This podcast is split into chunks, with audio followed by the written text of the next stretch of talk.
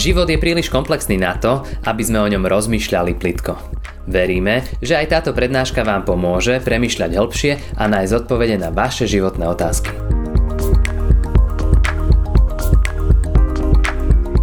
Milosť vám pokoj od Boha nášho Otca a od nášho Pána Spasiteľa Ježiša Krista.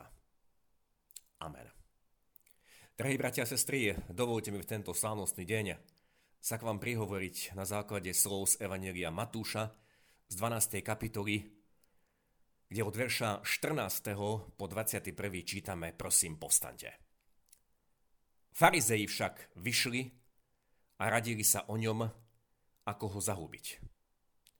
Keď sa Ježiš o tom dozvedel, odišiel odtiaľ a nasledovali ho mnohí.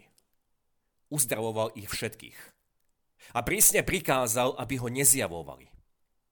Aby sa naplnilo slovo proroka Izaiáša, ktorý hovorí, aj hľa, môj služobník, ktorého som si vyvolil. Môj milovaný, ktorého si obľúbila moja duša. Svojho ducha vložím na neho a on oznámi právo národom. Nebude sa hádať, nebude kričať, ani nikto na uliciach nepočuje jeho hlas. Nalomenú trstinu nedolomí a tlejúci knôt neuhasí, kým spravodlivosti nedopomôže k víťazstvu. V jeho meno budú dúfať národy. Amen. Nech sa páči, posadte sa. Bratia a sestry, v tento rok, tento rok to vyšlo presne na deň 24. októbra roku 1784 bola posviacka tohto chrámu. Odtedy prešlo 237 rokov. Pred rokom tu v kostole bolo iba 6 ľudí podľa nariadení, keďže boli zrušené verejné podujatia a pripravovali sme záznam pre YouTube kanál. Každoročne pred pamiatkou posvetenia chrámu otváram kroniku nášho cerkevného zboru. A tam sa dočítame, že pred vydaním tolerančného patentu na území nášho mesta 76 rokov bol zákaz vykonávať služby Božie. Takýto zákaz sa potom už nikdy nezopakoval, dokonca ani za vlády komunistov. Opatrenia platiace v našej krajine sa v tomto ohľade zapísali do dejín. A možno podobne ako prvá cirkev si odovzdávala slova, ktoré sme dnes počuli a pritom prvá cirkev nechápala a nevedela si predstaviť, čo hovorí Ježiš že ver mi žena, že prichádza hodina, keď ani na tomto vrchu, ani v Jeruzaleme nebudete vzývať Otca. Veď všetci zbožní Židia sa nechápavo pýtali, to nie je možné, aby sme v Jeruzaleme nevzývali nášho Boha. Veď to miesto si vyvolil náš pán. Áno, dopustil síce, že muselo prísť babylonské zajatie, no vrátili sme sa späť. Ako to myslel Ježiš, že ani v Jeruzaleme nebudeme môcť uctievať Boha? My, ktorí žijeme o takmer 20 storočí neskôr a poznáme dejiny Božieho ľudu, až do dnešných dní vieme, že toto slovo nášho pána sa naplnilo. Boh dovolil, aby nielen Izrael prišiel o chrám. Boh dovolil, aby z Jeruzalema boli vyhnaní Židia, a niekoľko storočí tam nesmeli bývať. Nesmeli tam predkladať svoje modlitby. A veľmi dobre poznáme výraz múr nárekov, teda miesto, kde zostalo aspoň niekoľko kameňov stať na sebe, miesto, ktoré tvorilo jeden zo základov chrámu. Nič viac sa z toho nezachovalo. Možno sa pýtate, bratia a sestry, prečo práve týmto dnes začínam, keď máme v podstate radosnú udalosť. Alebo sa pýtate, je určité prepojenie medzi tým, čo sa stalo vtedy a čo sa stalo v poslednom období v našej krajine? Áno, určité prepojenie tu je. Dúfam, že nikto to nebude brať ako rúhanie, keď vyslovím, že Boh dovolil, aby sme počas posledného obdobia prišli o toto miesto. Neudialo sa to bez jeho dovolenia. Aj keď som sa stretol s mnohými hlasmi, že to bolo zlyhanie cirkvy. Že cirkev nezabojovala viac. Že cirkev sa veľmi ľahko vzdala svojho poslania. Že to bolo naše zlyhanie. Čo sme vôbec urobili preto, aby sme sa mohli stretávať a podobne. Určite aj vy ste sa stretli s takýmito hlasmi. Ktorý ma poznáte, viete, že hoci občas aj ostro kážem, nikdy nebudem nabádať, poďme do ulic, alebo poďme protestovať. Prečo? Lebo pán Ježiš mal toľko príležitostí, aby zorganizoval niečo proti kňazom jeho doby.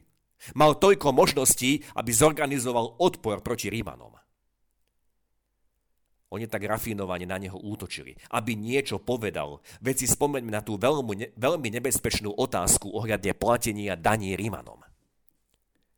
Ale Ježiš neprišiel meniť vonkajšie podmienky. On vo vonkajších podmienkach nevidel problém. On vždy ukazoval na srdce človeka. On priniesol iné kráľovstvo. Veď takto vyznal pred Pilátom. Moje kráľovstvo nie je z tohto sveta. Keby moje kráľovstvo bolo z tohto sveta, moji služobníci by sa byli za mňa. Ale moje kráľovstvo nie je odtiaľto. Čítal som mnoho komentárov typu Cirkev zlyhala, nechala sa zatlačiť do kúta, Cirkev spolupracuje s týmto režimom, ktorý v podstate začal robiť genocídu. A pridajú mnohí k tomu ešte verše, slová pána Ježiša, ktokoľvek ma vyzná pred ľuďmi, toho vyznám aj ja pred svojim Otcom, ktorý je v nebesiach. A kto by ma však zaprel pred ľuďmi, toho zapriem aj ja pred svojim Otcom, ktorý je v nebesiach. A mnohí povedia, toto, čo robíme, nie je vyznávanie Ježiša, ale to je jeho zapieranie. Dokonca aj to, že sme ľudí rozdelili na OTP a základ a ešte na neviem aké iné kategórie. Áno, ak chceme, akýkoľvek výrok pána Ježiša alebo citát písma si môžeme vyložiť, ako sa nám páči, aby to zapadlo do tej našej teológie. Ale jedno je isté. To, čo sa udialo, ešte viac rozdelilo kresťanov medzi sebou a to naprieč každou cirkvou. Ešte skôr, milí bratia a sestry, ako chcem priniesť môj pohľad, a domnievam sa, že je to Kristov pohľad, pozrieme sa ešte raz do dejín, čo sa dialo v dobe, keď našim predkom bolo zakázané sa zhromažďovať na evangelických službách Božích. Čítame, že sa schádzali po domoch, po stodolách a niekedy aj po pivniciach.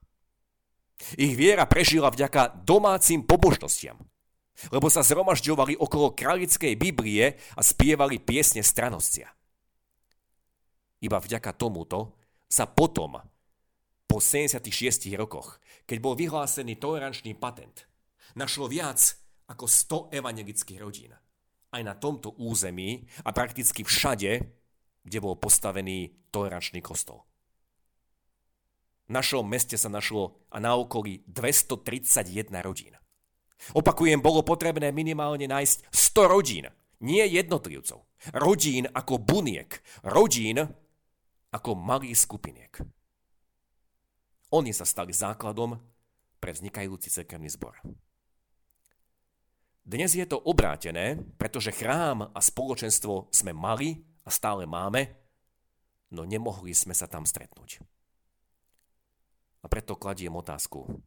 Stretávali sme sa v rodinách? Stretávali sme sa k domácim pobožnostiam? Dali sme sa dokopy dve, tri rodiny, aby sme tvorili väčšie spoločenstvo? Zavolali sme si farára, kaplána, aby nám doma prislúžil večeru pánovu. A nechcem spomínať internet a Zoom, lebo mnohí sú na to alergickí. Preto sa musíme pýtať, využili sme všetky možnosti, ktoré nám zostali? Alebo sme zostali iba pri sťažovaní sa, čo všetko nemôžeme? A teraz poďme k slovám, ktoré sme počuli ako kázňový text. Zhrnul som to do niekoľkých bodov. Poprvé, pán Ježiš bol neustále terčom útokov. Tak sme to čítali, farizeji však vyšli a radili sa o ňom, ako ho zahubiť. Tá predchádzajúca správa hovorí o uzdravení v sobotu a farizeji striehli na to, čo Ježiš urobí. Po druhé, pán Ježiš na tieto útoky nereagoval. Čítali sme, keď sa Ježiš o tom dozvedel, odišiel odtiaľ a nasledovali ho mnohí. Ani nečítame, že by to komentoval, alebo že by zástupy húckal proti farizejom. Jednoducho ich tam nechal a išiel ďalej. Po tretie, pán Ježiš konal ďalej svoju prácu. Čítali sme, uzdravoval všetkých a prísne im prikázal, aby ho nezjavovali. Áno, on prišiel hľadať a spasiť, čo bolo zahynulo. Preto vošiel napríklad do domu Zachea, alebo do domov verejných hriešnikov. Dokonca v tej dobe zakazoval ľuďom hovoriť o tom, že on je Mesiáš, ak niekto s takým vyznaním prišiel. A po štvrté, pán Ježiš naplnil, čo bolo o ňom v prorodstvách. Počuli sme citáciu z proroka Izaiáša z kapitoly 42. Aj hľa, môj služobník, ktorého som si vyvolil. Môj milovaný, ktorého si obľúbila moja duša. Svojho ducha vložím na neho a on oznámi právo národom. Nebude sa hádať, nebude kričať. Ani nikto na uliciach nepočuje jeho hlas. Nalomenú trstinu nedolomí a trejúci knôt neuhasí, kým spravodlivosti nedopomôže k víťazstvu. V jeho meno budú dúfať národy. Náš pán bol plný Ducha Svetého. A zvlášť treba z tohto slova zdôrazniť ten verš 19. Nebude sa hádať, nebude kričať, ani nikto na uliciach nepočuje jeho hlas. Ježiš neprišiel robiť revolúciu, hoci mnohí ho do takej úlohy pasovali. Dokonca on sa s nikým nehádal, nekričal. A možno práve na túto poznámku čakali mnohí biblisti, aby poukázali na protirečenie v písme. Veď o Ježišovi čítame v Evangeliu Jána v 2. kapitole, že si urobil bič s povrázkou, vyhnal z chrámu všetkých, aj ovce a voly, peňazomencom rozhádzal peniaze a poprevracal stoly. A tým, čo predávali holubice, povedal, odneste to odtiaľto, nerobte trhovisko z domu môjho oca. A tak sa pýtajú, mohol tak urobiť Ježiš bez zvýšenia hlasu? Mohol tak urobiť Ježiš s úsmevom na tvári? A tak možno mnohí povedia, aha, tu máme protirečenie. Nenaplnilo sa proroctvo Izaiáša, kapitoly 42. Ale naplnilo. Lebo v Izajáši 42 sa píše o hádaní sa a kriku na ulici. Ale to, čo urobil Ježiš ako jedinú v úvodzovkách násilnú akciu, to sa týkalo chrámu. Lebo ten trh sa mohol konať kdekoľvek inde v Jeruzaleme, ale nie na tom jedinom mieste. Preto Ježiš tak rozhorčene jednal. Preto si zobral aj bič, preto zvýšil aj hlas. Lebo toto jediné miesto malo byť oddelené pre službu Bohu. Bratia a sestry, chrám je tu obrazom pre srdce človeka. O tom jasne náš pán povedal, to sme počuli v dnešnom evaníliu. Aj hľa, prichádza hodina a už je tu. Keď praví ctitelia budú vzývať Otca v duchu a v pravde. Veď aj Otec takýchto ctiteľov chce mať. A poviem to otvorene, ak náš pán hovoril o nejakej revolúcii, tak o revolúcii v mojom a tvojom srdci. Lebo stále je tam toľko toho, čo tam nemá byť. A ako chrám bol tým jediným miestom v dobe starej zmluvy, miestom oddeleným pre službu Bohu, tak moje srdce je tým jediným miestom, kde náš pán skrze svojho ducha chce prebývať. A aj ten posledný obraz Izaiáša 42 hovorí o tomto. Nalomenú trstinu nedolomí a tlejúci knôt neuhasí kým spravodlivosti nedopomôže k víťazstvu. Pán Ježiš vie, čo všetko som pokazil, čo všetko som zničil, nevyužil, premrhal. On vie najlepšie, čo všetko som dokrútil v živote. A v poslednej dobe si to stále viac a viac uvedomujem. Avšak on neprichádza preto, aby urobil ten posledný ťah a zlomil to, čo je už aj tak zničené.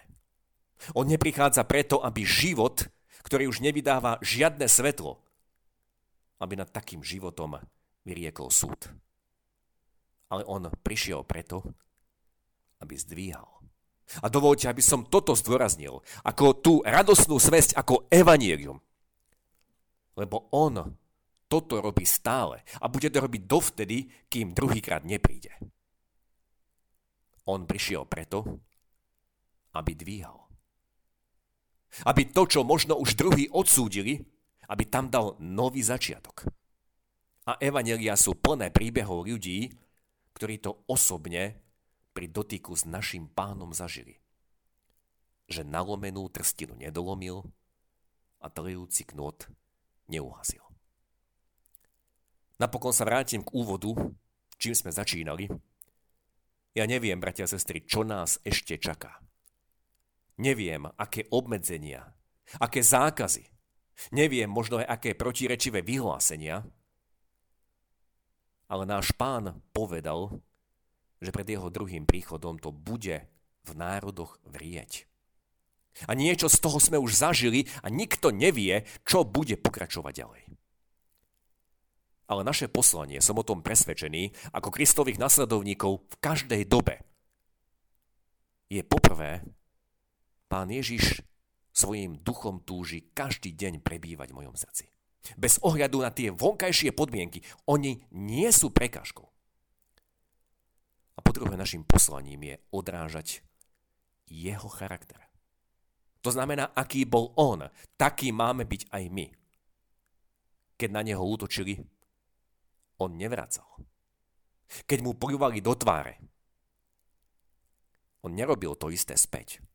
Keď ho viedli poviazaného na Golgotu a mal na, a bol pod krížom, ešte po ceste slúžil tým plačúcim ženám. Keď vysel na kríži, ešte tam slúžil. A nie len jednému, on slúžil obom lotrom. Iba jeden síce prijal jeho službu, ale slúžil obom a modlil sa za všetkých tam z kríža. Preto hovorím, nevieme, čo nás ešte čaká, ale k tomu sme povolaní, ako píše Apoštol Pavol, aby Ježišov život, Ježišov charakter bol viditeľný na mne.